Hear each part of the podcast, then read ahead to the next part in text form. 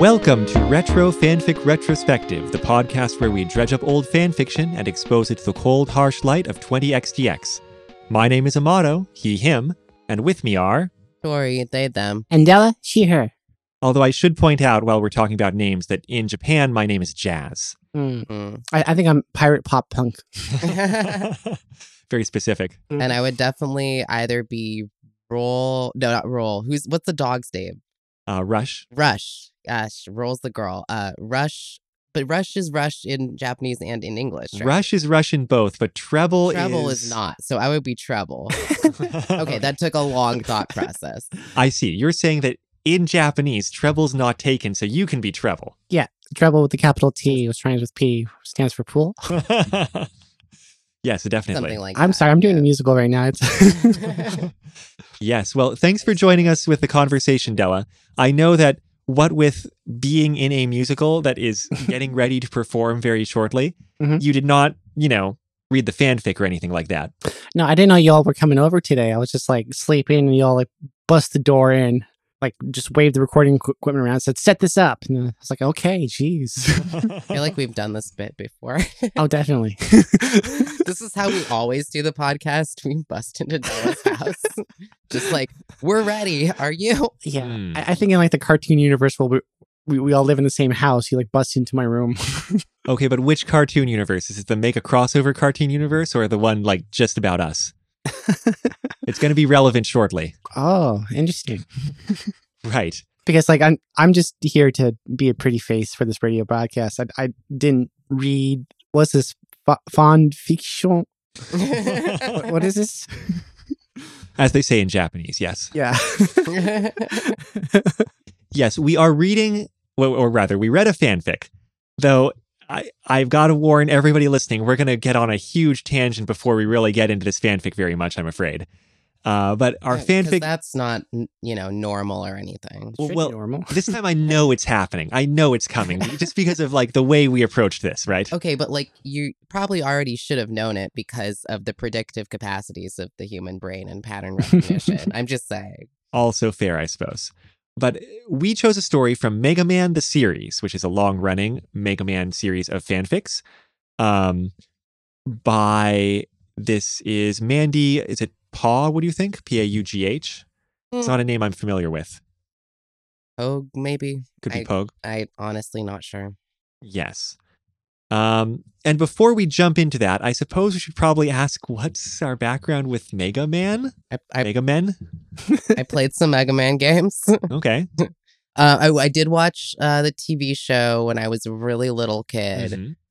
Um, I think I said this before in whatever episodes, but I used to like take run outside and get the newspaper before any of my neighbors could, so I could or any of my family could. My neighbors would do this also at their houses, the other little kids, so I could put it on my arm and run around pretending I was Mega Man. It was my arm cannon. That's a good idea. I never did that. Yeah, we did. We did that. Our whole we had this like little cul-de-sac, and all the little kids, or we were all around the same age, and we would do that.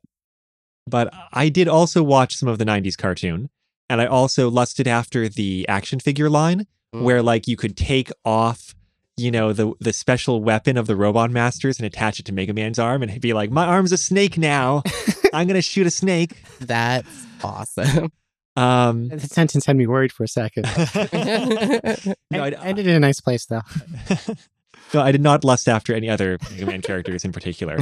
So as a kid, also the action figures they looked really nice. They were on design, but I also was like, but you know, even if I got those, and even if I like attached a fire to Mega Man's arm, he wouldn't turn red, and so you know, it wouldn't be quite totally satisfying. Because normally when you equip a weapon in Mega Man, you should change color. a good point. Yeah. I just don't think I thought that far at that age. Oh, I did. I can believe that totally. but I uh, admittedly I'm talking about when I was like five. So Yeah, I in terms of Mega Man games, I played like the Game Boy Mega Man games because we had a Game Boy, we didn't have an NES, Mhm. and I played a lot of Seven, like the more cartoony looking one for the Super Nintendo because we had a Super Nintendo, and then I played some Mega Man X, especially like I feel like I played through the Mega Man X games for Super Nintendo as soon as I got a Super Nintendo emulator working. I mean, very very legally uh, when I was a little bit older. But I never played the original actual Mega Man games for a long time, and I still haven't really thoroughly. I've like dabbled in them here or there, but I don't know if I've beat one legit, like got all the way through a Wily Fortress or anything like that. We're like the opposite because I played like a bunch of like one, two, and three, but when I was a child, like I, I hardly remember them. So I did go on Wikipedia, like refresh myself on the the plot, what plot there is. What about you, Della? Mega Man is a game. Have you not really played a Mega Man game? Um, well, growing up, I had a Game Boy, Right. and not that many games. hmm Had like Kirby's Dream Land one and two, uh, Pokemon, and then I got an Xbox. Okay. Mm. So d- uh, let's see. Tory, help me out. Between Kirby and Pokemon, which one's most like Mega Man? Oh, Kirby's Dream Land two, where they absorb powers. Yeah. that's true. Yeah. I think Kirby has like a strong, a much stronger Mega Man vibe. Yeah. Like Okay. just because of like Kirby's protagonist situation and like kind of the general like sides uh, like in the older games like the general like side scrolling Right. power shooting so just like in. Kirby's Dream Land two, does Mega Man ride around on a giant hamster that changes powers with, with what it absorbs? Yeah. sure yeah Just, just as far imagine. as I recall just imagine if Kirby was a robot. That's basically Mega Man.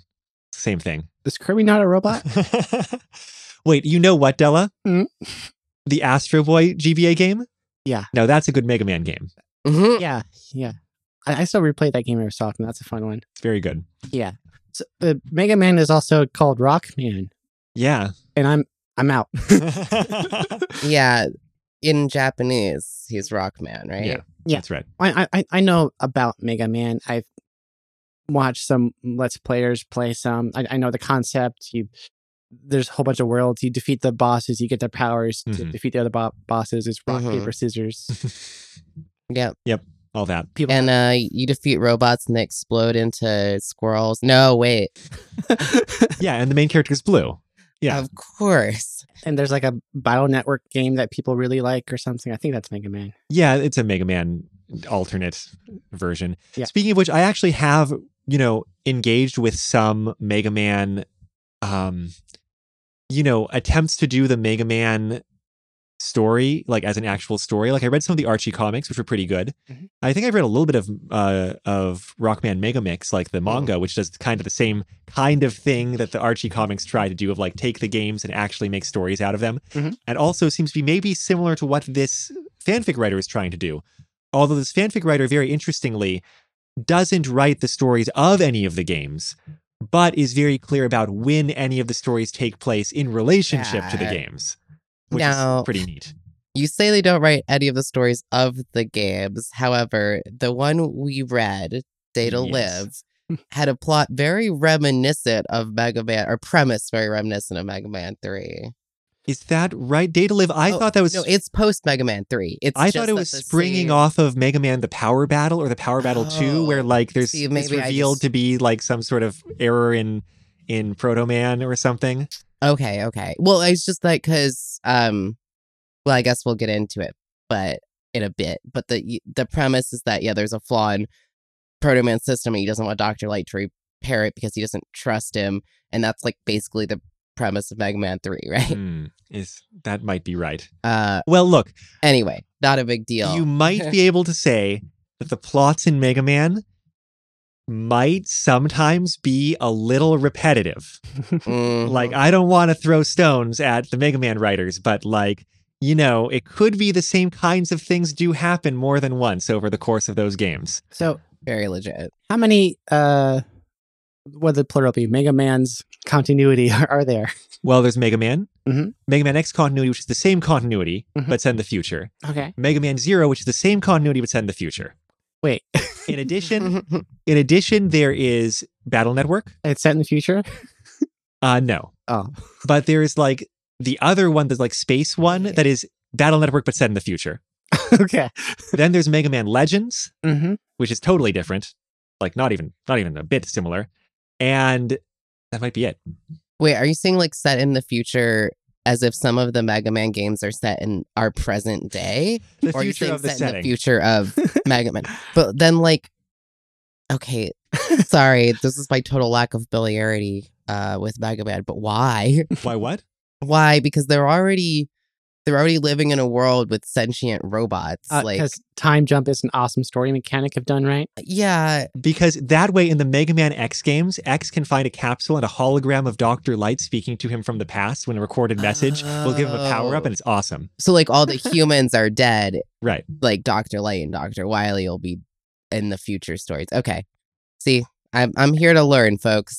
So, as far as I can remember, there's only three continuities. So is this in the original Mega Man? The, the most original, the originalist. But that, but so original. set in the future, it's the same continuity. It's just the robots have been alive for a really long time. Mega Man, Mega Man X, and Mega Man Zero are all like, you know, future, then time skip, then time skip Mhm. between them. Okay.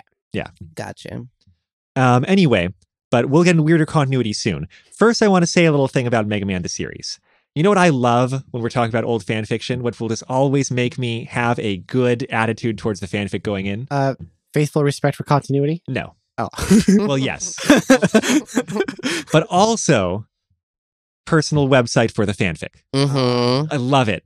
And this is one of those fanfics that has its own website, you know, bespoke like HTML. I mean, I guess all websites are HTML, right?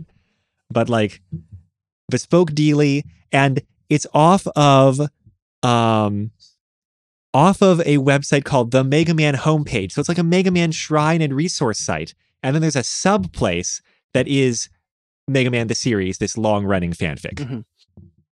It's cool that it does have like custom graphics and fan art and like plays a MIDI of Linkin Park or something. It doesn't have a MIDI, but it feels like it should. Should. it's got kiss dolls. Well, they don't actually have them. They have like a page for kiss dolls. Maybe. Oh, the file stored is a zip. You can download a zip file of all the kiss dolls they've created. I love that. Oh, I forgot a Mega Man series, Mega Man ZX, which is Mega Man Zero, but in the future. So there's a total of like um, three time skips across that continuity. okay.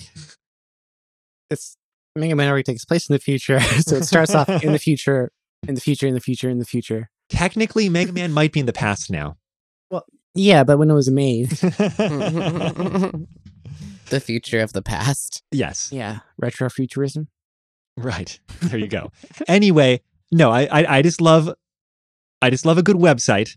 And this is actually a pretty nice looking, you know, HTML bespoke website. And you go into it and it's got quotes of the day, series explanation, plot background, Mega Man physics. There's a subsite explaining how the Game Boy games work because it's really weird uh, in terms of like continuity.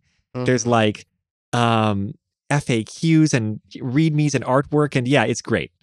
Um, it's it's genuinely really cool, and I also like just everything being tied into itself so well. When you go to the stories in this fanfic series, it lists them, and it also, like I said, lists the games where they would take place in continuity, even though they're not fanfics. But the games have links to game hints and like you can link directly to the guide on this website for that game, which includes reviews and hints and all this like walkthrough stuff. Um, I don't know. Is this Web oh? 2.0? Maybe. I gotta say, what I love is there's straight up book covers. That too. like book jacket style. So like if you click on the image, it'll show you not just the cover, but on the left hand, like the spine in the middle, and then on the left hand side, the book summary in its own design for every book, quote unquote, they wrote. We haven't seen anything like that for a while.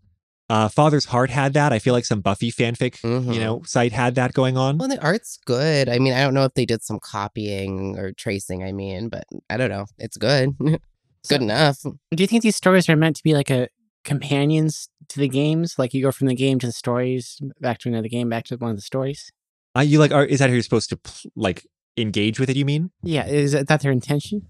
I think this is more like going into this. You already are familiar with the Mega Man series, Right, you probably And- played, played the shit out of all the games. Exactly. Yeah. And so I, I don't think they're expecting you to, okay, first play Mega Man 1 through 3. Now you can read a fanfic. Man, I, I've been reading some Marvel comics recently, so I've been looking at pages with like reading orders, and Oh, I God. guess that, that's just been on my mind. I've been trying to keep up with current X Men by checking out like stuff through Hoopla from my li- local library system because I find the premise genuinely interesting. But like, they have, they have like in addition to the the paperbacks that are like, oh, issues one through four of this run of X Factor. Mhm. They've got the ones where it's just like, okay, here's everything in continuity order. But it's not actually everything is the thing. Right. It's like most things, except for some events which they don't include. It's like it's impenetrable comic book continuity, even if you're reading it right now. The only solution, which I'm sure is their favorite solution, is buy all the comics. No, that's not a solution. Fuck you. I meant it's Marvel's favorite solution. You know, the Oh, actual man. solution is you pick the character you like and you follow that, or you pick the author you like and follow that. You pick the storyline you like and follow that. right, right. So here's the thing. Mega Man the series, it's long, it's been going on for a long time. I don't think anything new has come out for a while. But a lot of these stories, like the early ones are from the late 90s. The later ones are from like 2004, that sort of thing.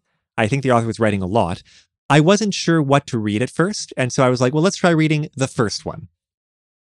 But this has got to be one of those series that really changed focus as it went along. Because book one is called Teaming Up. It's not even an introduction to Mega Man or the setting. It is a Captain N fanfic. Yeah.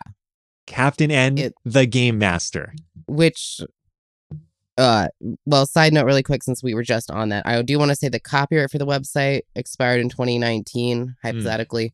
Um, however, it was last updated in 2008. So there's Okay. a little more of a timeline there for what the author, when the author was engaging with it and what they were doing. Mm. Now, yes, this Captain N fanfic. So we tried to watch Captain N. Right. So like this is so a we know. this is a Captain N fanfic. It's a focus on Mega Man, but you know, only probably about as much as like we- watched what episode? Big Trouble, Mega Trouble in Megaland, which is Mhm. like one of the more Mega Man focused episodes because I needed to remind myself of what the deal with Captain N is. And I've got us, we have so many thoughts. Before we talk about any of this fanfic, we just need to talk about Captain N some.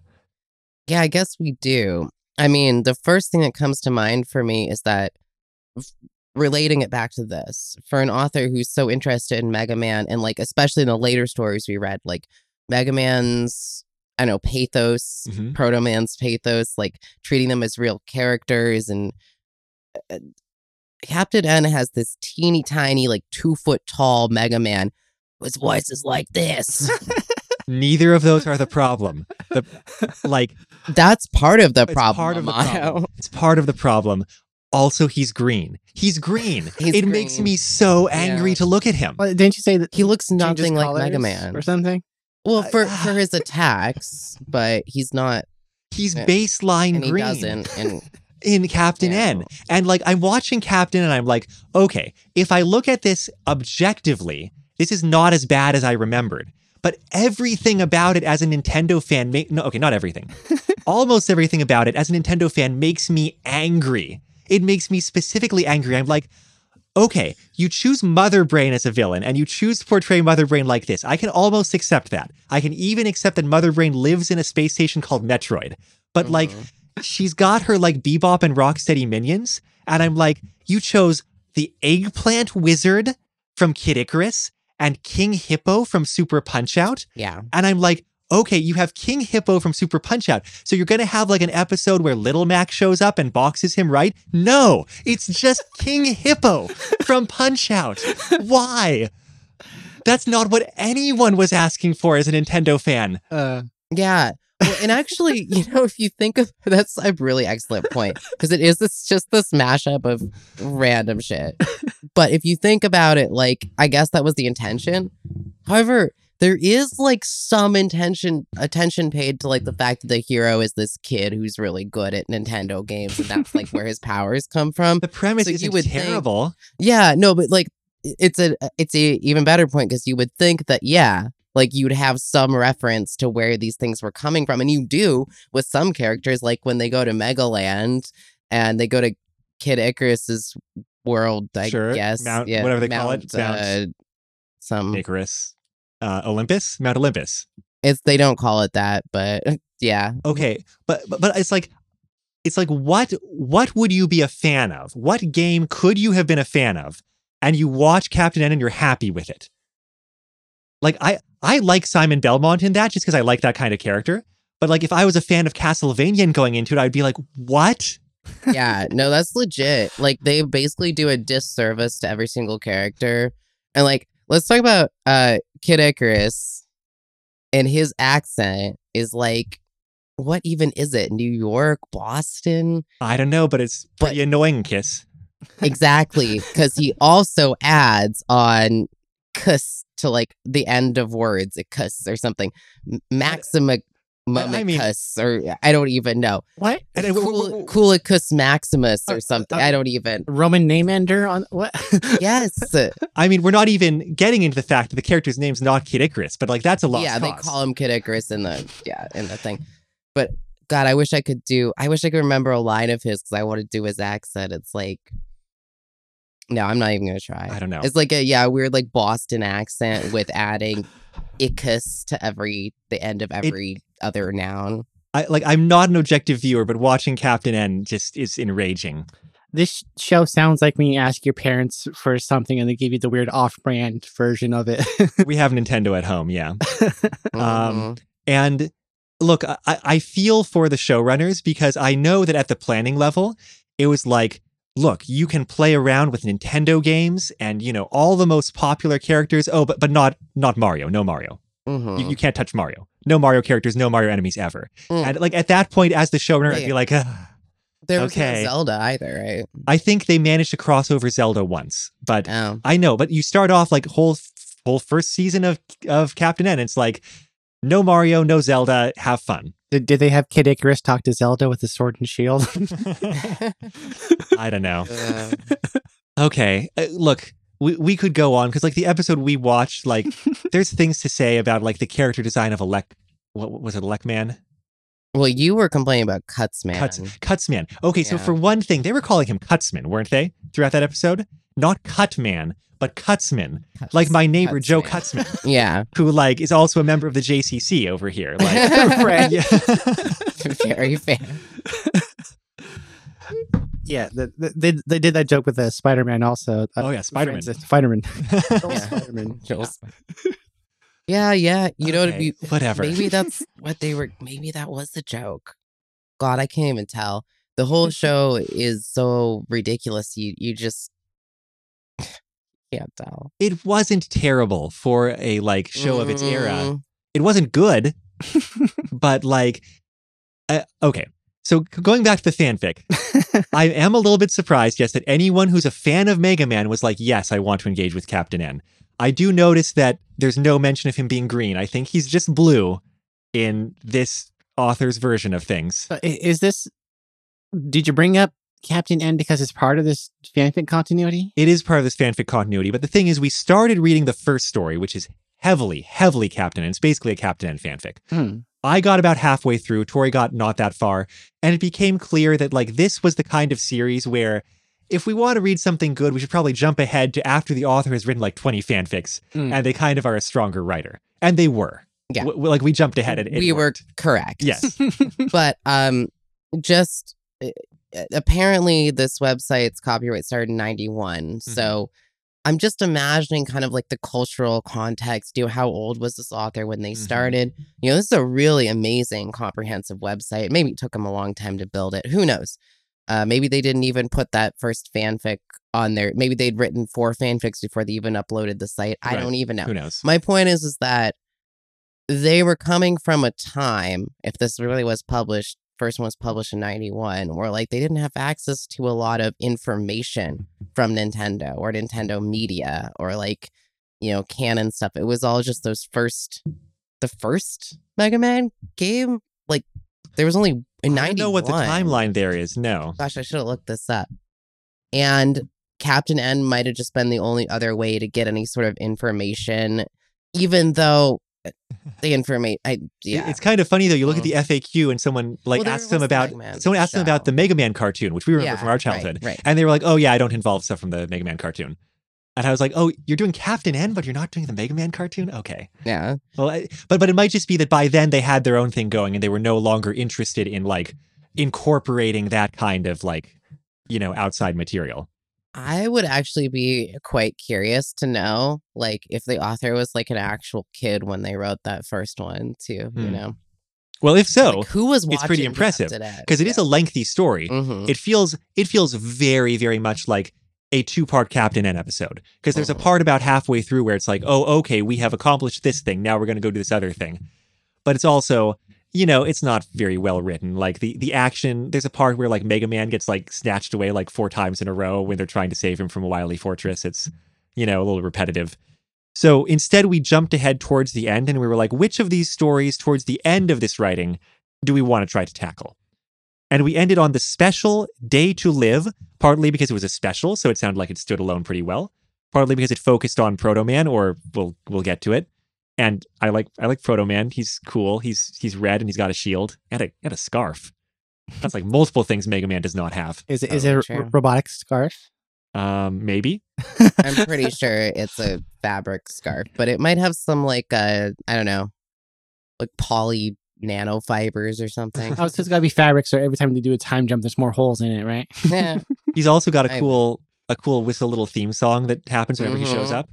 Like he teleports in and it's like, oh no, sorry, first the music happens, then he teleports in, right? yeah. It goes do do do do do.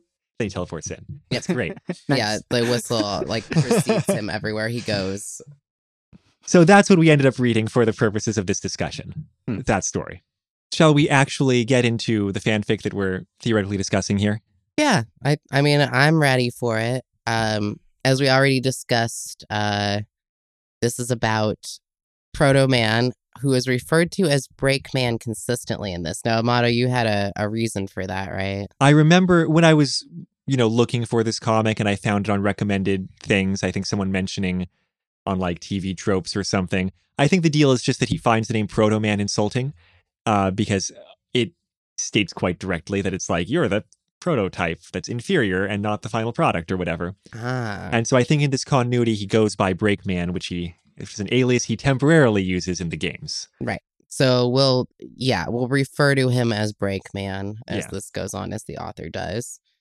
This special Day to Live, I believe, follows out of Mega Man 2 The Power Fighters, where at the end of, um, I, so I'm told, I never played it. At the end of Proto Man's ending, it's revealed that he has some sort of like energy dealy going on that long term is going to destroy him or potentially destroy him or whatever. Right. And like I didn't realize that. I thought it was just kind of like paralleling the the plot of Mega Man 3 where he has um yeah, an energy problem, but this is more of a systems problem. It's like slightly different. Mhm. But a lot of the stuff is the same. Like he doesn't want Dr. Light to work on him. At this point though, instead of like in Mega Man 3, he does basically um respect Dr. Light. Like he goes to see him. He just doesn't trust that um, whatever Dr. Light does won't harm his independence and individuality, which is one of the core features of Breakman's character, is that he's a more independent robot in some ways. Yeah, let's talk about uh, Breakman's character here. And you're right, like that's one of the core conflicts you're keying in on there. In terms of characterization, Breakman is kind of like a macho house cat. Is that about right? yeah. Like, Yeah. What? he's yeah. No, because he like leaves and does his own thing that he shows back up when he needs to. right, and Yeah. he's also just like, like I'm tough and I can take care of myself. Isn't that just house cat? What's the macho part? Um, That he's kind of macho. yeah, not. I don't know. st- stoicism and not wanting to show any vulnerability, I guess. hmm Yeah. That's just a cat. Okay. Yeah, I know. Okay, so Breakman is a cat, is what I'm saying. I'm in. I'm listening. and this as opposed to you know mega man who's more of just like a idealistic do-gooder type and i'm sure other stories in this delve more deeply into mega man's um, characterization hmm but but that's kind of like their deal and breakman does care about his family his family being mega man and roll who are in some sense siblings as robots go i, I don't know you Mhm. know i don't know the relationship between their systems but at the very least they're kind of like you know Well, Mega Man at the very least considers, yeah, Roll his sister Mhm. and Breakman his brother. And I think Breakman also refers to Mega Man as a brother at Yeah. some point. Yeah. But like it's much more, yeah, like a lot of this is Mega Man's worry about Breakman. Um, Do, do they have the same adoptive parents? well, they don't have, pa- they have creator, Dr. Light. Right. Right. But Dr. Light also made, for example, all of the robot masters from Mega Man 1, who then got like reprogrammed. Mhm. And I don't think they're like Fireman is my brother. Mm, Not in this, no. Hmm. I, I think that, you know, that does happen a little bit more so in the Archie comics. It's like they're, they're kind of more of a family. Like, Could you just adopt somebody as a sibling? sure, why not? Why yeah. Why not? Well, and, and here's the thing. So like, and this is very clear in um this world because I read a little bit of book 16 and it had to do a lot with uh robot rights and robot sentience. yeah, that's the other one that looked really interesting. hmm And so that's the premise of that one. But they make it very clear in that that like the world doesn't necessarily see these robots as sentient beings. Doctor Light does, Mhm. um, and they do see themselves that way. But that's kind of they created their own family construction out of their knowledge of, you know, this is my creator, this is my family, these are the people I live with, and treating themselves as yeah I, i'm a robot sure but i'm also just like a you know, teenage boy or whatever. Right.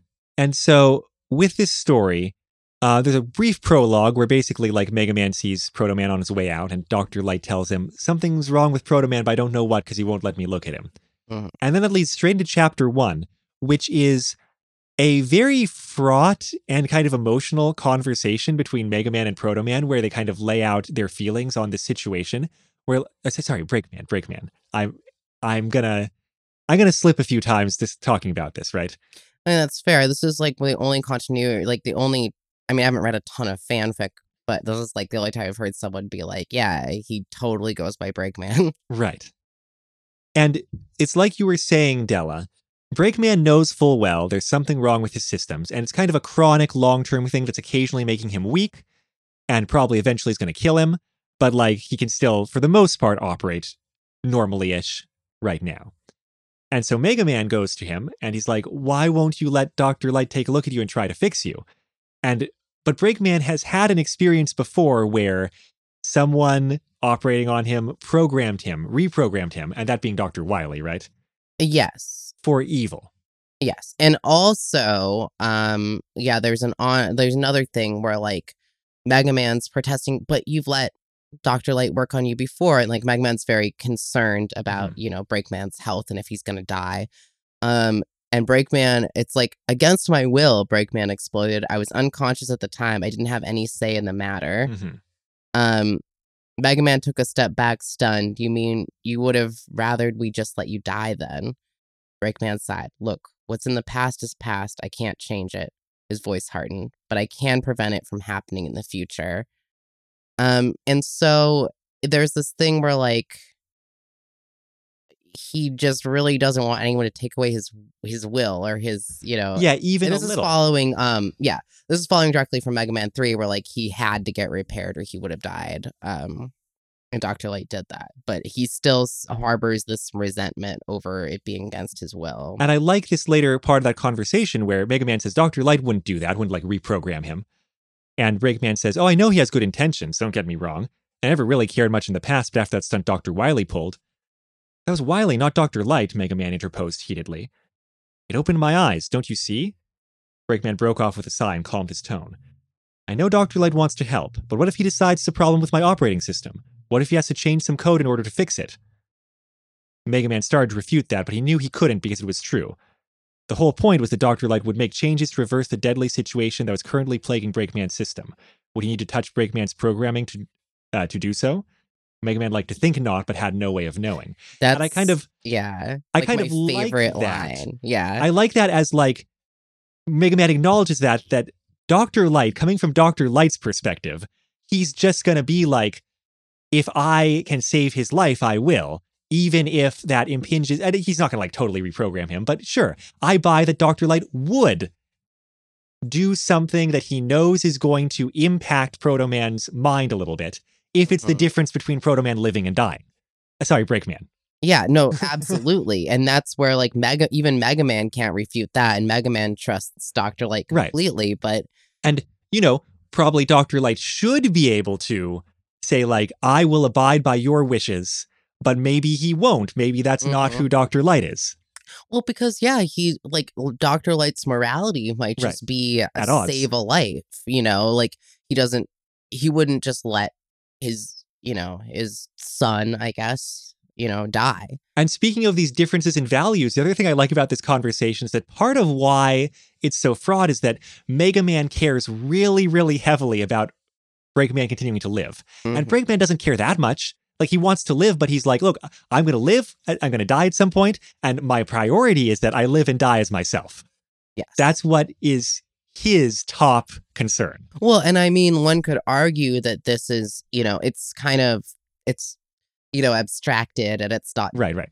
like we haven't dived into a deep philosophy, but it could No. be this philosophy. There's a loose talk about this philosophy of identity. Like, Mhm. you know, if you're not going to be yourself, you're basically dead anyway. Like, that's a part of how I see it. Um, and And- so there's kind of this existentialist argument going on between these two, even though it's it's one conversation it's sort of abstracted it's actually quite interesting the author seems to have a good bead on you know what is self and what is death it kind of yeah I, I don't know anything i'm just going off this conversation the idea kind of reminds me of why i kind of resisted um therapy for a long time Mhm. and also like um uh antidepressants and stuff because i was kind of too scared that it would change my identity too much that i wouldn't be me even if i wasn't in a good place and Mhm. that, se- that seems kind of like um, self-destructive behavior or low self-esteem behavior. Just seems like what Breakman might be affected with. Yeah. I, I think there's an Hmm. element of self-destruction there. And he has some self-hatred later on, like um, as well, that we'll we can talk about. But yeah, it- it's all relatable, right? Mhm. It's like I I really like it because I really like this part of the fanfic because you have Breakman and Mega Man and Dr. Light. Though Mega Man and Dr. Light are in a very similar place. Even so, all three of them have a different vantage point, and they're all relatable or understandable, even if you might agree with one of them more than another one.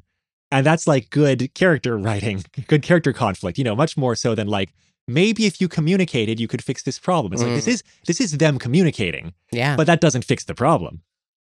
yeah yeah well and you know my uh my pet peeve of the trope where it's like why didn't they just talk to each other First thing that happens here is they just talk to each other. exactly It's great. and it's great but yeah like uh, kind of going off what della was saying um i think that's a good lens to look at it through because these characters are humans like Right. they are humans like yeah they're robots but also they have a uniqueness um in the sense that like someone can just go in and completely understand how their brain works because they created them and changed their brain which mm-hmm. is not Not something we're exactly how yeah. humans work. So you have this tension of yes it's the author does a good job of making it relatable from that stance but also making it clear that this is a somewhat different situation. Like as if someone could literally reprogram your brain to Right. their will Because there's lots of stuff uh, humans we still don't know that they wouldn't Mhm. theoretically know with robots. though i guess hypothetically um if you can create a robot that's sentient you know everything about the human brain right i don't, I don't know actually i'm not 100% sure if, Well, that's if how you that created works. a human, if you created a human brain, then you know everything about human Yeah, brain. If you create a sentient robot, you know everything about sentient robot brains. right Y- y- it's kind of weird to uh, you know, equate them as the same thing, right? Yeah, yeah. well, and that's kind of the interest of this first part. And now, after this first part, other stuff happens, but this Yeah. is kind of the through line is Right. Breakman's. Oh, again, Breakman somehow. This has always bothered me a little bit. Like Breakman's supposed to be like more independent or more individual than like Mega Man or Roll or any Mhm. a lot of the other ones. But it's like I don't know if I really buy that. Like I think they're all pretty individual. Well, I, I don't think individual is the right word. He's more independent, right? independent, I guess. He's more of a house cat. And Oh yeah. Oh no, yeah. He's more of a stray Macho cat cat. That's right. Oh no, wait. Yeah. Everybody else is like dogs Yeah, and that's he's right. the cat. Yeah. Though, uh, in, for about one game, Mega Man did have a robot cat companion in addition to Rush. Mm. I think his name was Tango. I love that. Tango. Tango's a good cat name. Well, no, like if the dog is Rush, then shouldn't the uh, the cat also be like a progressive rock band or something? Or I, I don't know. the names are so messed up in that series, especially in English. It's Mhm. they can't quite find a theme. It's like even even Rockman and Roll. It's like okay, so you're Rock Man and Yeah. you're roll, Roll. man. Rock and roll. Shouldn't you be yeah. Rock and Roll? No, I, okay. No, it should be like Rush and like ELO the cat or something. I don't know. Yellow the cat. Yes. I am, if I ever get a cat that my dog won't decide to eat, I will name her ELO. it's a good cat name too. love right? it. I, I, I ironically love it. So, by the way, I'm going to take a moment to complain about one aspect of the writing. Now, we jumped ahead probably like a decade worth of writing, right? And the writing is much stronger in this story than it was in like the first Captain N one that we started to try to read. But I feel like, Y- y- you said a decade, so there was a decade between writing the first story and this one. I don't know, something like that. Okay. Yeah. Quite possibly, yeah, because they started in 91. Um, and this was like 94 or something. I don't know. So ye- a year or years. I'm sorry, just saw a picture of a dog with a spring. Oh, that's Russian springboard mode. Yeah. of course. yeah, Rush Coil. Yeah. it looks like a playground toy. That's exactly right. My favorite part about the like the stock image of Russian springboard mode is that determined look on his face. like I will be the the best springboard possible for you. I'm ready. Jump on me. yeah. just sort of ride me energy. Um, anyway, what I was going to say is that there's one aspect of the writing that I don't feel like improved much between the two stories I tried to read, and that's the setting description. I feel Mm. like the setting description is very weak, and it's probably just because that's not what the author was interested in. But I'm looking here at chapter two. Breakman wandered the city streets unobtrusively. It describes what he was wearing, and it mentions the sun is shining. At some point, it mentions a sidewalk. That's about it. Mm. There's like people passing by on the sidewalk, but like, you know, it's a future city. You'd think that like there could be a little bit describing what's going on. This is, you know, after after a book where like robots' rights laws were relevant. I don't know, maybe mention something. It's just, it's not just that. It's like when they're in a Wily fortress, it's also kind of like the vibe is like, look, you, the reader, know what a Wily fortress looks like Right. you know there's a lot of kind of that it's like you know what a city looks like i don't You need to describe it but but it just kind of means that i only have the very vaguest sketch of where anything is Mm. at one point like it's not even clear to me like breakman sneaks up on base and i don't have any idea how that happened or where he was or anything like like that either that was part of my complaint as well. Like just even though when they get into the fight scenes, Mhm. they're so well described and you can tell what they're pulling from the game. the actions are well described yeah The actions are great, but like I had to walk myself back a couple times to to visualize uh, where everyone was placed. yeah they, they tend in my mind things tend to be happening against more or less a white screen in the background when i'm reading this story Mhm. And I just wanted to note that I'm not trying Um, to like really dig the author too heavily for it, but just something that I noticed when I was reading. Though to be fair, when we're talking about chapter two, there is a really good part about like bass. So bass shows up, but he's slipping stealthily through the heavy foliage of the tree garden someone had so thoughtfully planted right where he wanted to go. Okay, so there's a tree garden. I He's know. trailing Mega Man. Where's Mega Man in this? Mega Man's what? Walking alongside the tree garden? I don't get it.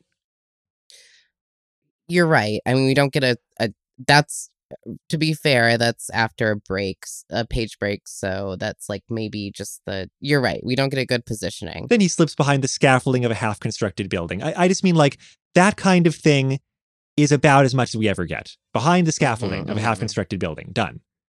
That's all. But but True. but But, speaking like, of which, it's enough to imagine like there's a tree garden and there's scaffolding, like it's, and an- it's almost as as much as you get in the Mega Man game, like as if you were playing a side scroller, right? Right. Uh, there's some of that. I guess it's just like the author provides enough for the blocking of the movements, and the blocking is good. Mm. But it's like I never felt like any scene was very vivid in my mind. But let's move on to Bass because Bass shows up. Right. And this is Bass, who is part of the series from Mega Man 7, one of the ones I played a lot of. What, what kind of macho animal is bass? Bass is, m- I mean, Bass is a is a He's asshole. humanoid, but has a oh yeah, like what metaphorically. My point was that Bass has a, a companion Treble who is a wolf. right. Oh. A robot wolf. So and Treble they fuse cool. together sometimes. Yeah, Treble's to be a, cool. Like, Treble, Treble looks really cool, actually. Yeah. Like if I was gonna be anyone in that universe, either, you know, Treble or I already said that. I said that in our intro. I'm losing track. There's so much going on. Yeah, Bass is kind of purple orange. He, he's got a cool character design, and he's like, he's like the the robot who was made to beat Mega Man. And so his only interest is beating Mega Man. I imagine in a shonen type video game as this, there's lots of robots that were designed to beat Mega Man. Yeah, but but like they don't ex- take it as part of their identity the way Bass does. Bass is the shonen uh the shonen rival villain. Okay. Like it, there's games where you play him because for one reason or another he's annoyed at Wily for not helping him beat Mega Man or like I don't know something's higher priority because he needs to do this and then beat Mega Man. It's like all his plans are like you know step A, step B, step C, beat Mega Man. Profit. Mm. No, th- th- that is the profit part. Still trying to figure out what animal that would be. like maybe a wild cat, feral cat. So this whole thing happens where Bass is going to ambush Mega Man. He's like, I'm going to ambush Mega Man so hard. And then nice. That- that's what he does for fun. I love how your bass voice is higher pitched than your normal. like, I feel like it should be a bass, but it's not. I, I am a bass though, so all, anything, I know. anything I say Yeah. is bass. So anything Amado does is yeah. Technically, yes. and sometimes treble. be- Treble the capital T was trying. stop Oh, doing this. So, uh, you know, Breakman, who's just been wandering around like a cat, notices Bass trying to ambush Mega Man, and he ambushes Bass, and they have a fight. And Like two cats out in the wild. right, Particle Man wins. Um, but no, no, actually, what happens at the end of this fight is that like Breakman weakens, and Bass notices like, uh, hey, wait, something's something's actually wrong with you, huh? What, what's going on? And Breakman's like, I'll never talk about it, and Bass is like, whatever, I'm just gonna kidnap you and use you as bait to get Mega Man to come fight me. Yeah. So like unlike the flaw in his energy systems, this like appears like that was in Mega Man 3. This appears like a physical virus that's just like slowly making him like Well, it weak. is a flaw in his energy. It's just that it is. They is. It's a flaw in his systems. They don't specify. Well, they specify later on. It's Oh, like it's an energy imbalance. But Yeah. like what it means is that like his his systems are really fluctuating in how operational he is. And sometimes he feels fine Mhm. and sometimes he feels not fine. Got it. So they got to get him on those mood stable. I mean, energy stabilizers. Pretty much. And um anyway, Bass is solidly written and like I mean not not that Bass is the most complicated psychological character in the Mega Man series, but like um I I enjoyed him more or less. I like that like he doesn't even you know, he's not even that into fighting for the sake of fighting, just fighting for the sake of beating Mega Man. Wait. And so I- Is Treble a person also? Treble's the wolf robot No, thing. no, I understand a wolf robot, but like they're uh, robots, yeah. so they Yes. all be people. They're right? people. Well, yeah, I- yeah. I mean, look, like Rush appears to be a dog. Like like they programmed a dog Yeah. brain into a robot dog. Okay. Rush is a dog. Treble's a wolf. Right. Like just like any other person might be. Yeah. Um. The the only oddity is that yes, apparently, uh, Bass and Treble can combine their forms. Well, Which- so can Mega Man and Rush in some games. Right. But in this continuity, it appears that they stole the super adapter system from Mega Man. And so now they Mm. can do it and he can't.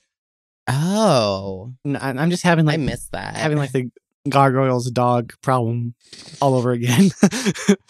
What- wait, what's Dr. Light was just like, this robot I'm going to make is going to be a dog. it's like? Wait, is Bronx also one of the gargoyle? The, the- but they can't talk. Also, it's just four legs and barks. And yeah, I really don't want to think about it. what's the difference? Well, no, I mean it's just how um it's very but that's very similar to how like mammals are. You know, you got dogs, you got humans. We're all mammals. So robots like- are a, a categorical group. A f- family. Well- What- what's the word? Genus? I mean, maybe. I don't know, but in the future, it's going to become very trendy to make all of your robots based on an animal. hmm That's in the Mega Man X series. I buy that. But like as we were saying, if you can program it, if you know how to program a brain, it's just as easy to program a human brain as it. Well, if you know how to program all brains, you can program a dog brain or you can program a human brain, and like why pick one over the other? Yeah, I, I need some sort of no arbitrary reason. reason. Like they, they require more uh, electricity or something, so that, that that the why the processor are different. Anyway, I don't know. Who knows? Maybe this author provided a reason. I don't know. or, or like otherwise you could just like pop out Mega Man's brain, pop it into the the robot. the, Mm-hmm. the, the dog. Yeah, but like what? But like, why not? Why are the robots like humanoid or canonoid to begin with? Like yeah, yeah. they could be completely not looking like anything we're familiar with. It's because humans designed them to be things that they're familiar Wait, with. there's like Only the important robots. There's plenty of other robots that are not humanoid. I was gonna ask. There's like there's Well, like rank and there's a file bad guy. Yeah. robots, right? They're Yeah. just like Mhm. little things that hop around a around. lot of the them are just little things. Yeah. Yeah, you can have like this robot is a spring. Yeah. This robot is a bird. This robot is I don't know. Isn't there one that's like a hard hat or something? Yeah, that's like Yeah. the main. That's like the mascot. That's like the Goomba of the series. Right. They're either called hard hats or Mets. Met Met somethings. Yeah. And they're not sentient. Um, I think they've got less developed brains. Like I mean, le- le- less powerful robot brains. I would Hmm. assume that that's kind of the intention in, in design here because humans to design these things that like if they were Yeah. providing more sentience they would be more humanoid No, I, was- um, I was just worried it was like a, canonoid. it was like a yeah. Star Wars droid situation, you know? It's not not that. Mm. But It's where, they just, where they just completely disregard robot sentience altogether. I mean they kind of do. Yeah. I think Mega Man does blow up a lot of other robots. Yes. ah. Anyway, so the thing is, from this point in the story, it kind of hits the beats you might expect, where you know, Bass contacts the lab and he's like, "I have your brother. If you want him, you've got to come into this obvious trap." And then Doctor Light and Roll are like, "It's an obvious trap," and Mega Man is like, "But I have to go anyway," and he goes anyway. Yeah. I, I I do have to say I like the scene where um Treble shows up to like provide the ransom note. Oh, right. He just like teleports in and they're like, what? Because no one's like, like, Treble, what are you doing here? Is kind of how Mega Man and Dr. Light are. And I think Roll's there. And then he just like pops open a little compartment and shows a hologram. It's like the ransom note that like teleports back away before anyone can get to him. No one has a beef with Treble. Treble's not a shoot Exactly. on sight situation. Right. Everyone's like, You're you're just a you're just a robo dog, robo wolf. Like A few more generations of Robo Wolf and you'll be oh, domesticated yeah, into a they- Robo Dog. Oh my god. No, they even said that it was Hold up, there's a good line about how they like literally don't have any beef with Treble in particular, which is just really kind of hilarious. Mega Man glared daggers at the robotic animal, even though Treble was just playing messenger and really didn't have anything to do with it. ah, you're looking for a treble focused story here, aren't you? I really like Treble. Russian wish- Russian treble. Yeah, team like up. I like it. It um, it's just a small line where Megaman like completely acknowledges that Trouble doesn't have anything to do with this shit, and it makes me go like, Trouble is just like misguided or like enslaved or like just like a, a following the will of their humanoid counterpart. So like Trouble could just like go off and like become a good dog. Sure. well, you know, I like to think it goes both ways. I like to think that like Bass would like blow an enor like you know blow off Mega Man's head with a you know plasma bolt and like celebrate, Mm. and Rush would be next to Mega Man v- being very very angry, and you know I imagine Bass would be like, oh, oh sorry pal, like d- didn't mean to make you the dog sad. That's just an unfortunate you know byproduct. Sorry. Yeah, yeah, because they're literally treated like non-human animals by the humanoid robots. Right. Anyway, Anyway, Yeah. I also just yeah, I really want Treble to be me and join the good side. You're right. so, um, I was going to say that goes exactly as you'd expect, and a fair amount of the story does. But I feel like there's really good moments in it. For example, you know, Bass dragged back Breakman to Wily's current hideout fortress to be bait, and we have a scene with Wily, and Wily I feel like is well written. Like he's he's good villain writing. Mhm. And again, it's not like Wily's a hard character to write, but I'm not sure I would do it quite as well as this, where like Breakman's all like, ma, ma, ma, like, just wait till I get out of here. You can't do this. And Wily's just kind of ignoring him and he's like examining him. He's like, what's going on with this? Like, you've raised my scientific curiosity. Something's going on with your system.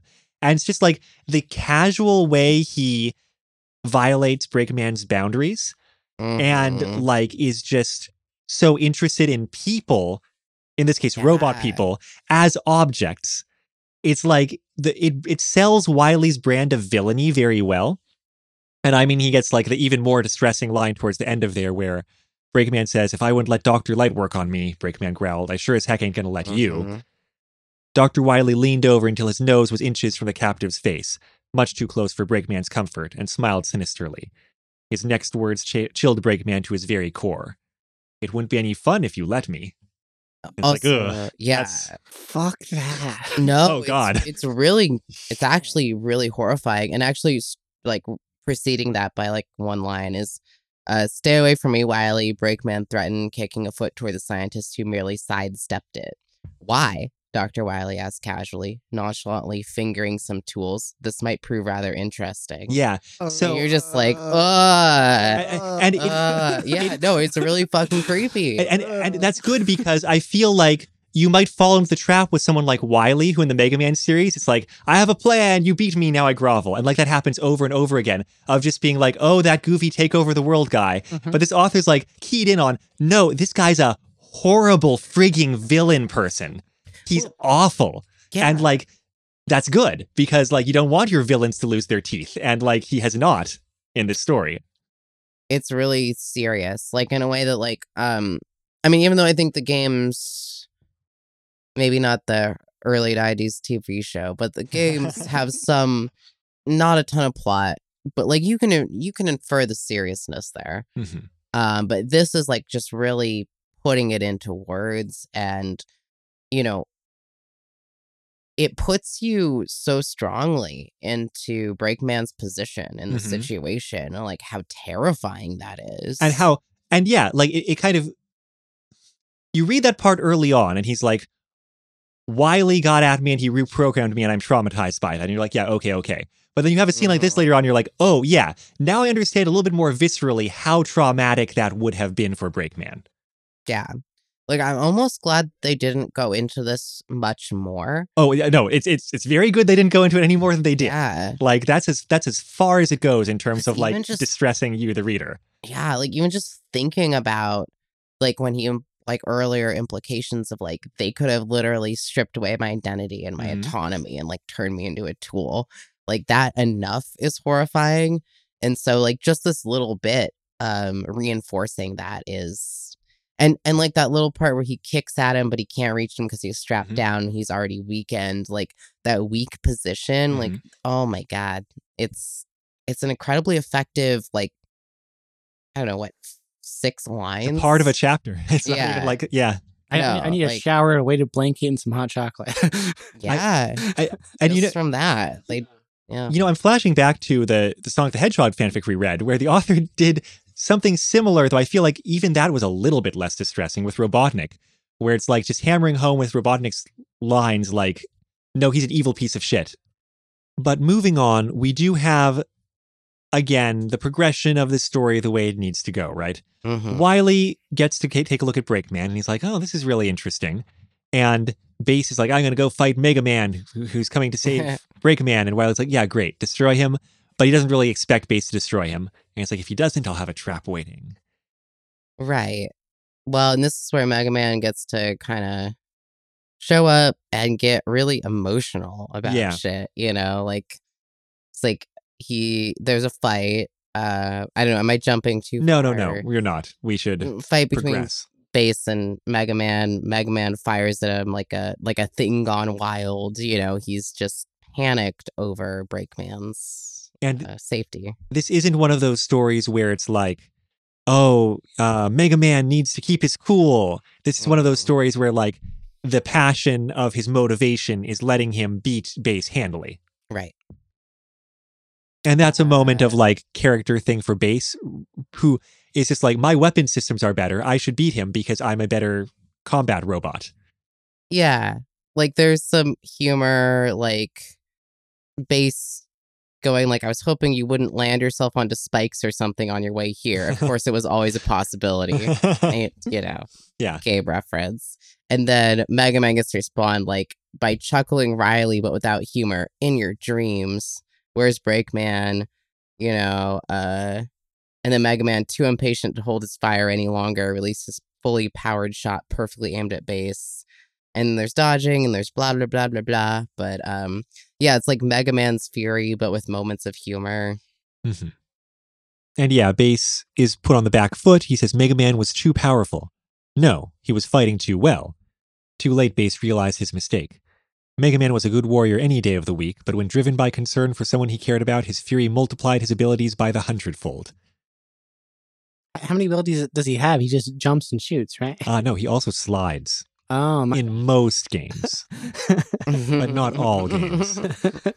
Sliding, the the most tactical ability. Like a panda, he eats, shoots, and slides. Actually, he doesn't eat, so forget it. I cannot. Sure, sure, Mario. um, Uh, So you know that that goes as you would expect. He beats Bass. He moves Mhm. forward. Doctor Wily is like, yeah, I kind of expected that to happen, and he gets far out of harm's way. But then when Mega Man shows up to save Breakman, um, he goes up to free Breakman from his constraints, and then there's an energy feedback. And you know, then they try to fight their, but he still frees Breakman. They try to fight their way out. And there's some, there's some techno babble that you know I don't really want to look up the details of, but Mhm. basically Wily mm, in set it up so that the energy imbalance thing going on in Breakman would infect Mega Man Mhm. also when Mega Man got too close. Yeah. Yep. So now they're both sick with this like weakening virus, whatever it is. But because of the circumstances, it's affecting Mega Man way faster than Breakman. But Breakman's like already incapacitated; he can't do anything. So it's just a matter of whether Mega Man, you know, is going to hang on long enough to get them out of there. Yeah. And now he's is- got to carry Breakman on his back because Breakman's like way too weak. What, what fictional property rules is this like? Like you can teleport outside the fortress, Mhm. but you can't, and then you can walk in and walk out, but you can't teleport in or out of the fortress. I feel like I've run into that kind of mm, thing, like mm. in other. It's a good point because didn't he teleport in? No, he teleported to the front and he fought. Oh, okay. Like you do. Like a dungeon. Yeah. Uh, yeah. Right. Okay. Legit. I guess just video game rules, really. Like. yeah, uh, that's Star Trek Next Gen rules. I don't know. Maybe it's like you could imagine a situation in which it's protected somehow from teleportation because it's Dr. Wily's fortress. Like, he's smart. sure. He doesn't want, you know, his enemies teleporting into his fortress. He put up some sort of force field, Right. but they can walk in the front door. Meh. Shoot in the front door. But if you let your enemies teleport, then you win because your enemy has to be destroyed in order to be recreated at a separate spot. So you destroy your enemy every time they teleport in. Does This- it matter that they're robots? That's a question, huh? Probably not. Hmm.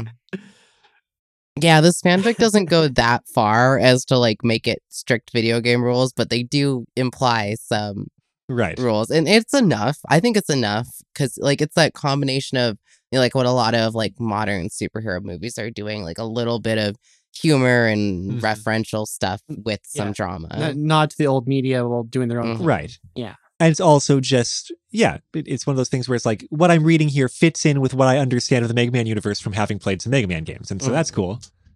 Um, Yeah, the more I think about the concept of a robot falling on spikes and exploding doesn't really track. I know. I think when he's low on energy, he explodes. but he explodes into like energy that can then be reformed. I don't know.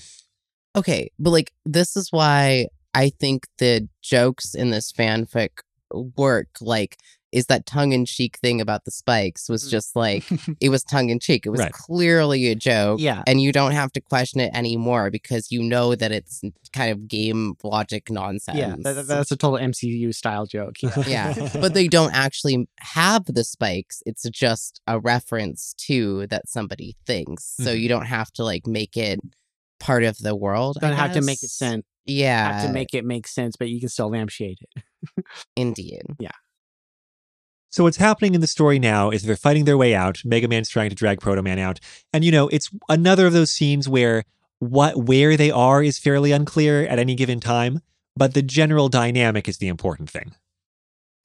Indeed. It's the relationship that's happening, like, especially not that they're having too much dialogue with one another, but like how they're thinking about one Right. another, especially how Breakman is thinking about Mega Man as Mega Man is carrying him out of this Yeah. fortress and saving his life. And Breakman is already inclined to be self-sacrificial, to be like, "Look, leave me here so that you can save yourself." But then he's got an extra, you know, ice cream scoop of self-hatred when he realizes that Mega Man has been infected with the energy virus or the energy imbalance, whatever that he had. And then he's just like, "This is all my fault. Not only you being here in the first place, but also the fact that you're infected and likely going to die of this thing." So you need to get back to Dr. Light ASAP. I, I know what you said was supposed to sound distressing, but ice cream scoop, if anything, sounds delicious. I mean, I'm sure most of your self hatred hasn't been quite that delicious. it has involved a lot of ice cream scoops, though. I mean, yeah, there is some sort of mental association. If you're scooping it with an ice cream scoop, it must be ice cream, right? or uh, mashed potatoes. Do you scoop your mashed potatoes with an ice cream scoop? When I worked at Old Spaghetti Factory, I used to make a whole bunch of meatballs using the, using the ice cream scoop to keep the sizes regular. yeah, makes sense. That's fascinating. Tell me more. That's pretty much it. Yeah. My God. Still delicious though. So Yeah, yeah. but then, you know, speaking broadly, I forget what scene this is in, but one of the things I like about this fanfic is that they draw the parallel, or Breakman draws the parallel of like, you're just as stubborn as I am. The Mhm. parallel of Mega Man being completely unwilling to abandon Breakman being drawn as a parallel in personality with Breakman being like so rigid about how he wants to treat his like, you know, illness as well. hmm yeah, and and there's a really um poignant part where like Breakman's thinking about he realizes he's infected Mega Man Mhm. somehow, and he's like, "I'm a bioweapon." Breakman reali- realized grimly. Um, something about world was spinning, body was numb. He began to slip away in hopeless despair. Nothing but a weapon to be used against my very own brother. Aw. Uh, I know. And then um Mega Man's talking to him the whole time, and it's like Mega Man's dialogue trailed off eventually when he noticed that his brother wasn't listening. For once, though, he did not read the expression of pure horror on Breakman's face. He just assumed the red robot was unconscious again. Oh well, he finished cheerfully, resuming his trek. It's not really all that major, just an annoyance, really. I'll survive. But Breakman didn't hear him. Mm. So there's this contrast, right, between the dispositions and attitudes of the two in the moment. Is the relationship between Breakman and Mega Man this intense in the video games? Well, the, the video games have very little um, dialogue or relationship stuff, but I feel like Proto Man's a character who they try to keep intense by having relatively little of him. Because You know? Y'all have been talking. It at some point. I just want to go like, w- w- this is a fan fiction, right? When do they make out? They're brothers. I know. Unfortunately, that doesn't stop a lot of people in fan fiction. okay, that's fair. How about their robots? Does that stop anyone? That does not stop. No, nor should it. no, I, I've been on Tumblr. There's a whole lot of supernatural stuff. It does not stop stop people. Well, Supernatural is No. that's that's quite a fandom. Yes. I mean, you know, and if we're talking fanfic, then uh talking fanfic has a lot of uh, Liam and Noel Gallagher. Speaking of, like it up. Um. So yeah, they they have again the conversation of like, leave me, you're infected. You know, Mega Man's like, I'm not going to fail you, and then the the way this concludes, I, I actually think it's really clever, actually, because this was this plan of infect Mega Man with this energy virus was an off the cuff plan by Wily, right? He was just like, you know, he had the opportunity. He was like, okay, let's do this. That's a good plan. Mhm. Mm. But they, to get out of the fortress because they're not going to be able to survive it normally, Mega Man's like, hey, wait a minute. And he like pries open some of the wall to expose some of like the energy wires that run through this entire fortress. and he infects the fortress with the energy imbalance. Fair enough. And like they're not sure what'll happen, but like, you know, he was like, "May- maybe the shields will go down, we can teleport out. And, you know, even even more so, like he does that, and then like a moment later, they Mhm. hear enormous explosions deeper in, and Mega Man's like, uh, did I just do that? Yeah. Well, because we don't even know where this virus originated from, um, or how it's spreading. I think, like, uh, man, I, I just thought that was actually a pretty clever way of resolving. Like, I mean, in this story of like concluding the action Mhm. scene. well, it's great too because this is the point where Mega Man gets to take Breakman's shield and surf on it. oh yeah, even better. Yeah, the place is gonna blow. He gasped, finding new strength in the emergency. He scooped up his brother with one hand and tossed him over his shoulder, grabbing his shield with his free hand as he began running down the hallway. At the end of the corridor was a window. Mega Man kicked it open, then paused on the pane to glance down. It was a bit of a drop, but there were understructures below them besides. For a moment, he hesitated. Then the decision was made for him as a huge fireball explosion caught him from behind and hurled him through the window, blowing out the entire wall. Mega Man regained hold on his charges just in time, tightening his grip on his brother and twisting them around and placing the long red and white shield between them in the explosion. The force of the blast buffeted the shield for the, and and them. It was like riding the waves of a snow slide or an angry sea. Uh, and it goes on, but But yeah, I, I couldn't have imagined a better way to conclude a, you know, it was kind of like connect the dots action sequence to fight the way out through that, but concluding it with like drawing in the plot thread of the energy imbalance and using Proto Man's shield, which is the best prop that we have in that scene. Mhm. Like, uh, I thought it was very good. It was so good. And I can't remember who are his charges at this point. Um uh Breakman and uh who else was there? Um Who else was where? he's holding two people, I can't remember. No, it's just him and Breakman. Oh, then why does it say his charges? Um, his charged shots. Oh, I don't know. Um, And then it says Bre- Breakman and Breakman's shield, which he loves as much as life itself. I don't know. Mhm. Oh no, wait, maybe it was um the dog. No, no, Rush is not present. Rush, Yeah.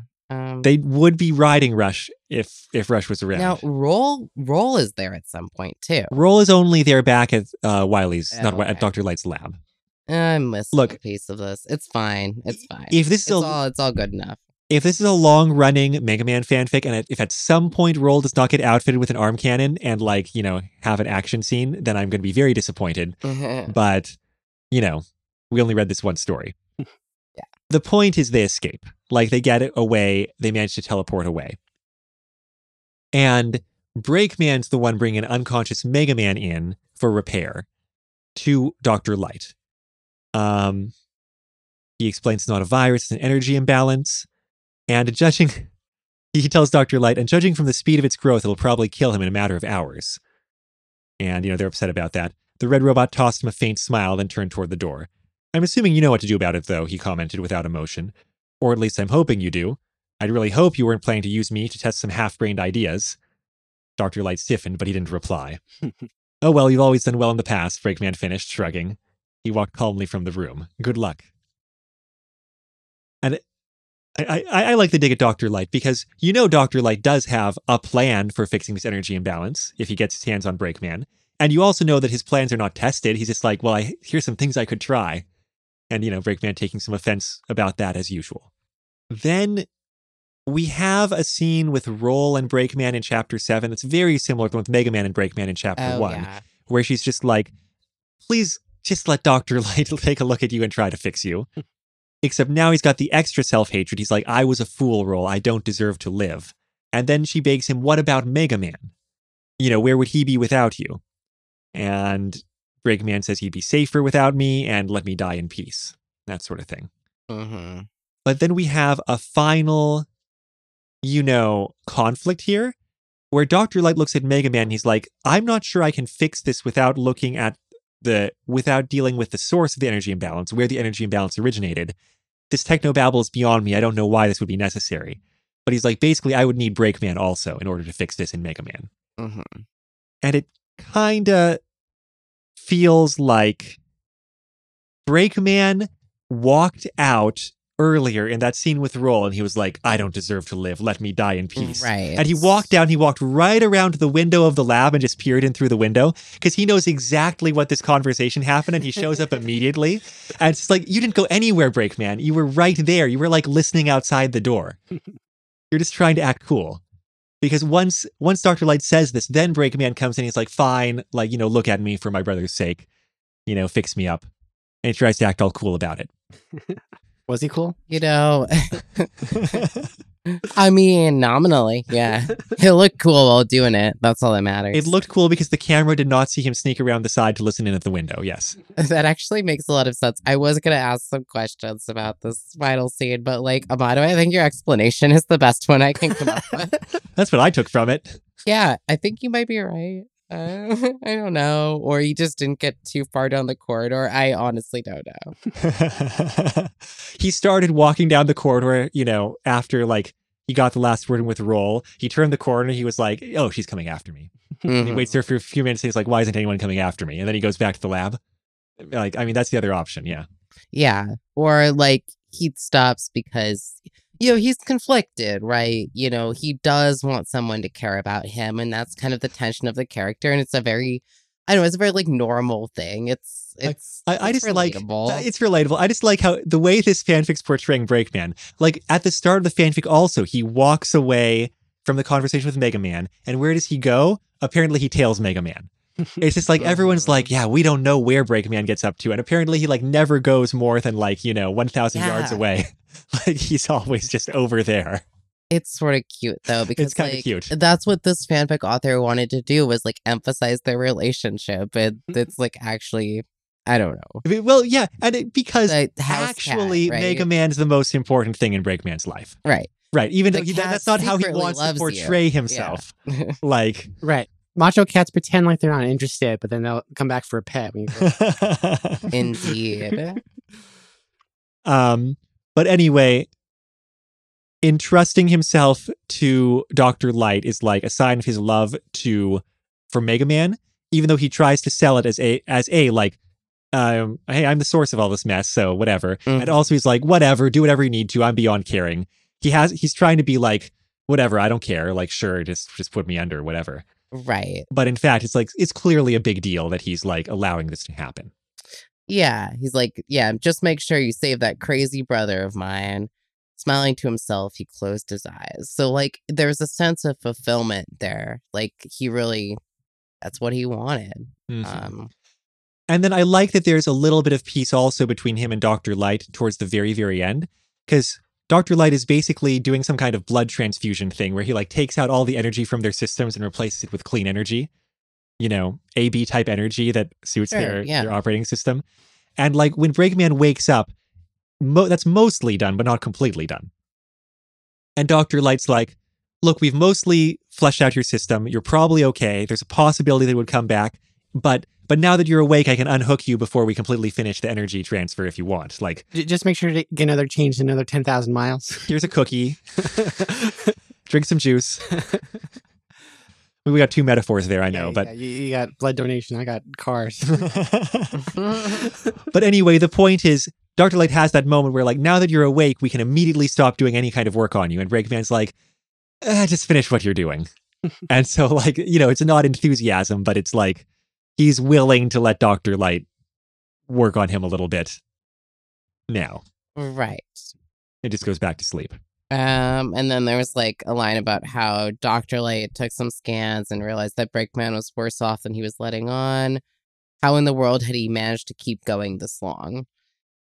Um, so there's that, like, there's that implied thing that, like, just as much as Mega Man was pushing himself past his limits to save Breakman, Breakman was pushing himself past his limits to, like, stay with Mega Man. Like, their relationship is so strong Mhm. but then it's like that's followed by like how Breakman's like rapidly losing consciousness but wasn't fighting it. Mhm. Um something about like laying serenely on his back, not looking at anybody. It's almost like he's gonna die. But of course, all's well that ends well. They have some, like, you know, la- this is where, like, Breakman's like, that crazy brother of mine, he's as stubborn as I am. And he starts laughing, you know, Mhm. laughing crazily and such. And Dr. Light joins in and it kind of breaks the mood a bit. Um, Breakman couldn't remember a time he had laughed like this. It felt good, he decided. He almost felt as if he was starting life anew. It was a good feeling. And then we end the fanfic with when Mega Man wakes up, Breakman's gone.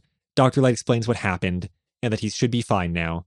And Breakman's like, Mega Man's like, well, uh, where where was Breakman now? He supposed it didn't really matter. The red robot was bound to pop up again eventually. He always did.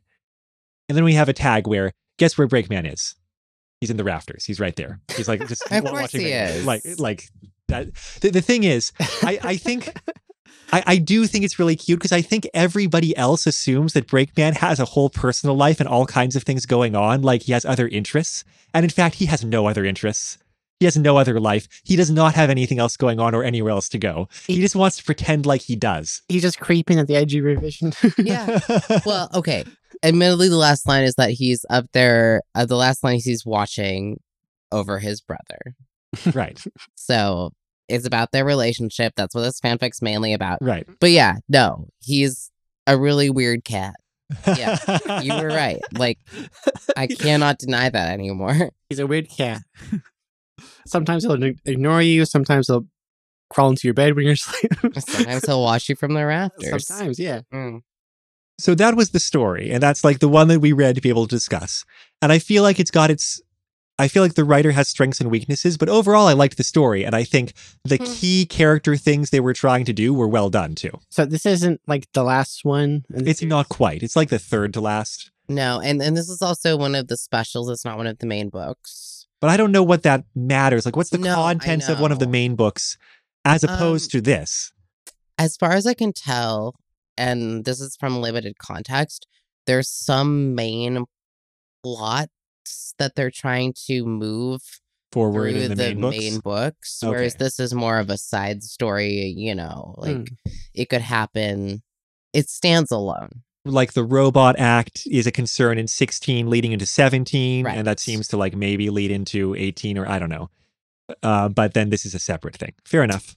Not that, from my impression from reading part of book 16, that that couldn't stand alone in its own way as well. But yeah, that it this doesn't have anything to do with any of the major plot points that have been moving the story forward. got it.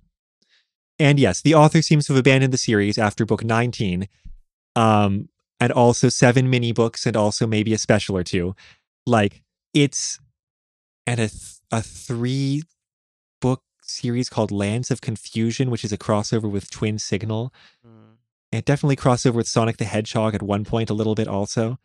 Um, it's a pretty major project, is what I'm saying. I like the concept of crossing over with uh, Sonic just a little bit, though. Right. well, in the Archie comics, they cross over very significantly. It's a Makes big deal. I mean, Uh, there's like there's so much similarity in like a weird. Oh, way. Robotnik and Wily are like yeah, they're like the Oh my God. immediate best friends who are inevitably going to d- betray each other. You know, it's that dynamic. because they're all terrible people. Right. They're, they're both they're both evil robot scientists. Like yeah, yeah. I swear to God, when I like kept reading Doctor Wily's name in this, I went like, "Oh, don't they mean Doctor Eggman?" And I was like, "No, no, wait, that's Sonic." I didn't mean Dr. Eggman though, sorry. I really, I really, for real, for a second, got those two mixed up. Because in the Archie comics, Dr. Eggman is a different universe Dr. Robotnik who Mhm. comes over and takes Oh, over, sure. you know, as a villain. Yeah. Mhm, mhm. Anyway. um, so props to the author for writing so much over so long a time and keeping it on such a nice website. And I enjoyed the story overall. But Tory, is there anything you want to talk about before we go into the weeds of um of things that we want to complain about and things that we want to praise? No, I think we should we should just jump in. I mean, unless uh Adela, you have any lingering Mega Man thoughts. Mega Man is also called Rock Man. yeah, and his sister Roll Man. yeah. I oh, mean, man. yeah, Look, I, I just want to be consistent one way or the other. Yeah. Right. yeah, it could be Roll Woman. It just has to be. Yeah. It took them like nine games to have a robot woman, like Splash Woman. Okay, but like, um, does Mega Man go by Rock in that one time he like becomes a human? You know Is that a what? thing? I think he does. Maybe he does go by Rock when he's not in costume. What? That's a thing in in book sixteen they bring up is that like when he's trying to disguise himself as a human, he just goes by Rock. Uh, Hmm. okay. I don't know. And also in Mega Man Four, he apparently becomes a human, like literally. That's I, weird. becomes I a have not boy. played Mega Man. yeah, I I don't know. I haven't played Mega Man Four. God, this is gonna sound so dumb to people who like know so much about Mega Man. We're just sitting here going like, I guess. anyway, um, we start with our complaints and then we end on praise for the fanfic. I already did my complaint. I think the setting, the scene description tends to be very, very weak. Not just minimal, but like a little bit less than I want, even. I want a little bit more about like what's happening. Even like escaping Dr. Wily's fortress at some point, it's like, oh, there's ledges. I mean, you know, they descend to a ledge and such, but it's just like, I kind of have to fill in so many gaps myself. That was my major complaint about this story. I honestly like it's odd to say, and I'm sure there's other things I I could say as constructive criticism, but it was mostly the fact that when Roll shows up at the end, Mhm. her major like roll, Roll's roll, forgive the pun, is to um I will not. it's to care about the male characters. Well, look, it's even worse in the first part because at first I was like, Roll's not in this story, but then Yeah. when, when Mega Man's going off, she just thinks like, oh no, it's a trap. I hope he's safe. And she doesn't even get to say anything. And Mhm. the thing is, Roll is so underserved in the series to begin with that I agree. Yeah. I'm looking in a fanfic for Roll to have a more, you know, significant role. roll. Uh, It's and in the name. and I mean, it didn't happen this time. I've got to hope it happens in some of the other like 30 stories on this, you know, website, but but it didn't really happen here. No, and like, uh, I mean, to be completely fair, it's not. They're being accurate to the source. It's just like, I guess maybe what I'm identifying is a motto Like when Roll showed up, just for a second in the beginning, I was like, okay, she's just popping in, whatever. Mhm. But then when she shows up more strongly in the end, I was like, oh, she's gonna actually get to do something. And no, it's all it is is expressing worry over the health of the male characters who've actually gone through the action. Like, of course, they're all robots, but they are nominally female and male. So, yeah, um, yeah, it's true the source, but it's kind of disappointing because this is a fan fiction. And the author could, Be like, I guess, yeah, it's like it would be one thing if like Roll just like showed up in the background, and I'd be like, okay, Roll was there, just like a lot of folks just up in the background. But like to include her and give her a role at the very end, Mhm. and then have that role be so traditionally like the feminine mode of just having to worry over the males Mhm. was i guess a little frustrating I hear you. So the reason you're not complaining about how little Rush did in this story is because Rush does not appear. Yeah, Does- th- th- th- like, that's comparison. you're right. What what you're saying is that like if Yeah, if yeah, Roll yeah. shows up just to be like the chick, then that's more distressing than just like Roll is not in the story. absolutely I get yeah it. absolutely um now i mean you could also say some things about like a you know passing the bechdel test or like a general lack of female characters but But this author is working with the Mega Man Uh, franchise. right But they're- also, you could do anything. That's true. Indeed, indeed. But it, I think it would be a little bit unfair to complain Yeah. about an author like not using a minor character just because that character's gender was whatever it was. Well, I think what what is fair to complain about is when you include the character and all they do is go, "Oh no, my boys are sick." well, in, in the Archie comics, you know, they use Splash Woman, and you can you can see the authors be like, "Thank God, a canon female character I can do something with," and so like I, Mhm. I think she gets more uh, to do than like some of her compatriots from Mega Man Nine. Oh, there's also something. Sorry, this just occurred to me, but there's this one line where like Roll grabbed his arm and bulked him. Hmm. Uh, I had no idea what that meant. Balt. Yeah, Uh, this is about Like, Mega Man well, I think from the context, it was like stop him, like and you know, him like indicate- L K E D. oh, bulked, not bulked. bulked. Yeah, Oh well, um, that's where you bulk and you skull someone. I don't know. yeah. I mean, like, it almost sounds like like buffing someone. You know, I honestly both them. Yeah. if that was just a wrong word choice, then fine. But it was just like so random. So again, that super minor complaint in that sense because I just didn't know what they meant. But um, in general, I liked this story. Um, and I was, yeah, I was pretty impressed at the good job it did, like being true to the source, being fun, funny, action, genre fiction in its own way. All right, yeah. Uh, th- I'm, then yeah, we're moving into praise, right? Is that what what you liked most about it? Yeah, I'm trying to think of something specific, but like I really, yeah, I really just feel like it kind of like it managed to fit. Oh, let me do this. It managed to fit like um kind of a limited amount of content, right, that they had to pull from and still seize on what they perceive to be the most important emotional beats, flesh them out, but not in a way that was too abstracted from the source and in a way that like you know the fights are like very they knew the material so well Yes. you know from the games and they were able to make these incredible action sequences out of it that you kind of just wouldn't um i don't know it feels like it takes a lot of effort and talent to do um and furthermore, even though the emotional beats are somewhat simple, they're effective. Yeah. And they're extrapolated directly from the source in a way that doesn't go too far. Yeah, I agree. And I think, I think talking about this story, my favorite thing is just some of the moments where, where things were working very, very well. And like all the, it's, it's all the ones we already talked about. But the first conversation between Mega Man and Breakman, uh, Breakman captured by Wily, the escape at the end with like the surfboard thing, where even though I complain about things like the setting, it's like they say there's a window. That's it. Like I, I have no conception of what this window looks like. But then the description of like the the explosion and the shield and like all the action stuff is very well described.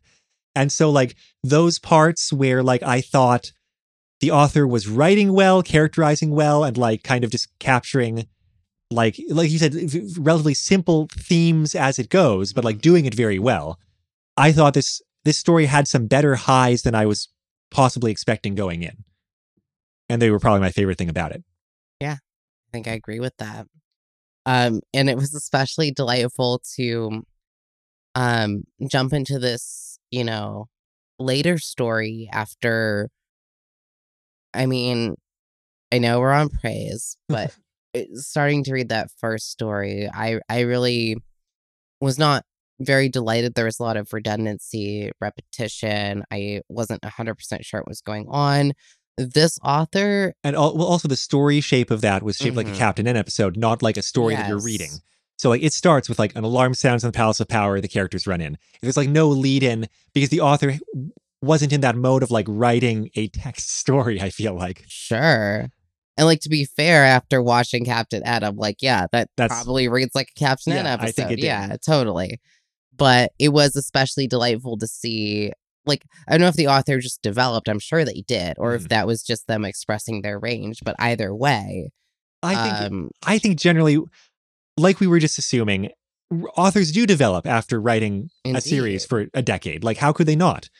And so it's, but yeah, it's always very satisfying seeing that too. Indeed. Well, that's something just so wonderful because it's um it's a reflection of the commitment they've made Mhm. to writing. Um it is to me uh one of the most amazing things I can see as a, a writer developing over time because that means they committed themselves to I don't know, really learning not only the art of writing but like what they want out of their writing. Mm-hmm. And I think when you see an author express like the kind of their love for what they're doing and knowing their own identity as a writer, I think that's some of the most like just I don't know, like wonderful stuff you can experience. Aw. Well, that was very heartwarming, which is good because it was a, you know, it's a feel good story in the end. It is. Yeah. All right, then. I think we're going to finish up talking about this. This was episode 151 of Retro Fanfic Retrospective. What was the name of the story exactly? Day to live. Day to Live, not Data Live, even though it's about robots. I thought you all were saying data live for the longest time. Yeah, it's like it's like one day to live, but without the one Day to live. day to live. Yeah. One Data Live would have been a great title, yeah. even though it wouldn't make any sense because they're um Yeah, because data. No, data. Plural. Data Everyone knows that. There's datum. Except there's no one in it. So you just say, no, no, we read the story Day to Live by Mandy Paw or or Pog um, as part of Mega Man the series, a much longer fan fiction project, which you can find on the Mega Man homepage. We'll provide a link to all of that, and you should go, you know, poke around that website. We'll provide a link on the show notes. The intro song to the podcast is The Weekly Fair off of the album Poupi's Incredible Adventure by Komiku. The outro song is Run Against the Universe from that same album, they're not quite as cool as the extended version of Proto Man's theme, but we'll just have to deal with that. How do you know? Have you listened to the album? Uh,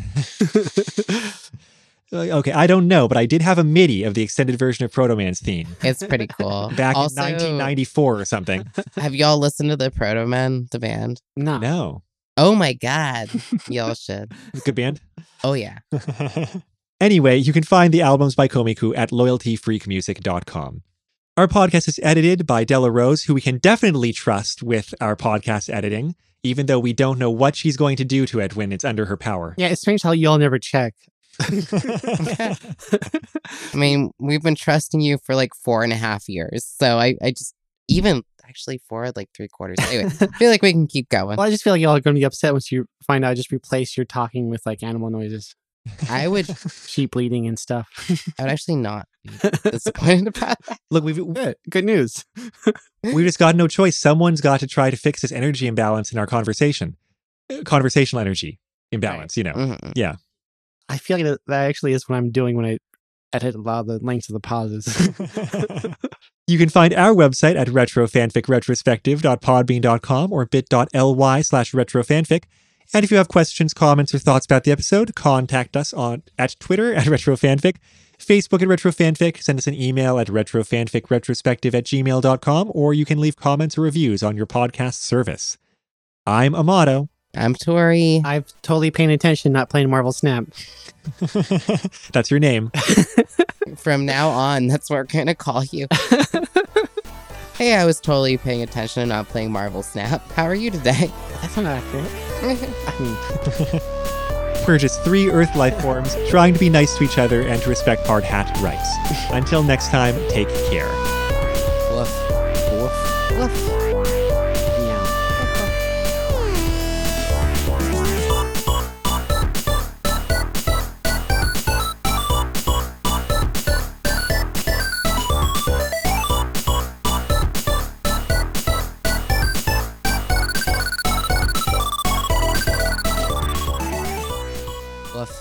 Woof. Woof. Woof. Meow. Woof. Woof. Yeah, meow. I was making noises. I don't know. Actually, no, meow is more appropriate to the situation. Okay. Wait, found um wha- what's a macho meow? Meow. Whoa. Is that my show enough? I guess so.